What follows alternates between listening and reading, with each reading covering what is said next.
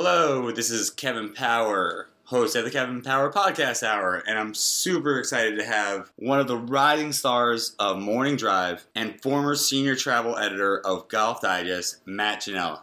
Thanks a lot, Matt, for being with me, bro. Good to be on, buddy. Thanks for thinking of me. Anytime, anytime. So, you've been killing it on Morning Drive. Why did you feel the need to uh, try to kill yourself by getting hit by a golf ball with the long drive guy? Can you tell me about that story? That was in uh, Thackerville, Oklahoma, and I was doing a travel story with um, with Tim Burke. The, the at that time was the current long drive champion, and it was in promotion, obviously, of the uh, long drive championship, which was coming up, and in kind of going over what we had in terms of showcasing the destination.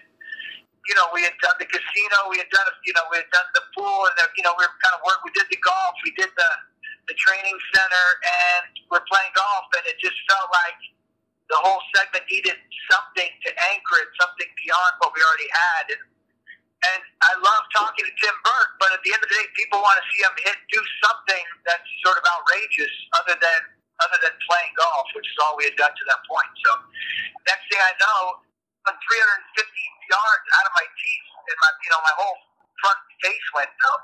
It was that was it. Dude, if you flinch an inch, you're dead. Uh, yeah, I don't know. It was a horrible idea. I, it was. I would never do it. Never do it again. It was terrible. But uh, you know, I got away with it. Did you come up with the idea, or did you have to get convinced, dude? It was it was awesome TV, but it was like watching like Faces of Death. Like I wasn't sure if I was going to see your death. No, I was. It was stupid. It was terrible. It was a horrible idea. but I had said to him earlier in the day, I said, when you do these outings, as a long drive champion will do, come and you know hit balls a long way for a crowd. Do you also do trick shots or what else? do you? And he goes, well, I I hit balls through phone books and you know that kind of stuff. He's going through kind of a litany of. And I said, what about? Have you ever hit one out of somebody's mouth?